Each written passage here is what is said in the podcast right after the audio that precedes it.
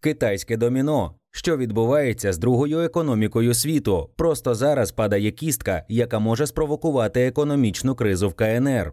Один із найбільших китайських трастових фондів Жонгронг International Trust не зміг дотриматися графіку виплат за майже всіма своїми проєктами. Останніми тижнями численні клієнти скаржаться на відстрочки платежів. Пропустила виплати за облігаціями і Country Garden, одна із найбільших компаній ринку нерухомості. Майнд розбирався, що відбувається. Що сталося? Трастовий фонд частково належить Жонгжі Enterprise Group, пекінському конгломерату з управління активами, який має частки в багатьох компаніях фінансового сектору. Національна адміністрація фінансового регулювання створила окрему групу для оцінки ризиків конгломерату, що має в управлінні понад 1 трильйон юаней або 138 мільярдів доларів. З останніх новин відомо, що Жонгронг запросила компанію KPMG для проведення аудиту. Після отримання його результату очікується, що Жонгронг влаштує розпродаж своїх активів задля виплати заборгованості перед інвесторами. Подальше майбутнє трастового фонду під питанням. Важливо розуміти, що проблеми фінансової групи Жонгронг мають коріння у великих проблемах, що є на ринку нерухомості. Група Жонгронг завжди мала багато проєктів у девелоперській галузі. У 2022 році на інвестиції у цей напрямок припало 11% з 86,2 мільярдів доларів в управлінні. То що ж відбувається на ринку нерухомості?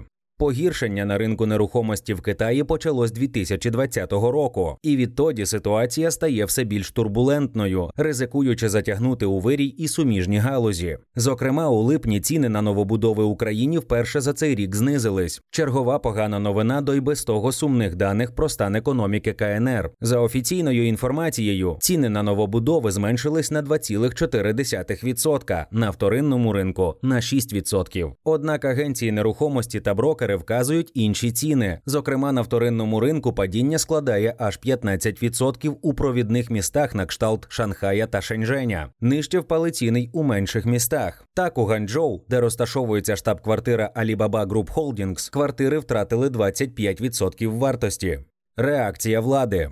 Така різниця у показниках змушує нервувати потенційних інвесторів. Також вкладників засмучують урядові ініціативи з припинення публікації цілої низки економічних показників. Регулятор, зокрема, вирішив більше не оприлюднювати дані про рівень безробіття серед молоді. Востаннє показник сягав 21,3%. Фінансисти не лише не мають можливості ухвалювати інвестиційні рішення, а й гадають, чи власне у самому уряді розуміють ситуацію. І якщо відповідь ствердна, якими будуть наступні кроки регулятора. Економічні проблеми можуть викликати й соціальне невдоволення. Випадки вже є, щоправда, поодинокі. Кілька десятків вкладників, які вимагали розрахуватися з ними, уже були помічені біля офісу Жонгронг. На наступний день біля будівлі охочих отримати виплати уже не було, однак побільшало поліції. Взагалі, китайська влада не змінює своїм принципам. Кілька інвесторів розповіли, що до них завітали представники силових відомств із проханням не влаштовувати публічних протестів. Географія візитів охопила всю країну від столиці Пекіну до південно-західної провінції Сечуань і прибережних міст Янгсу і Шангдонг.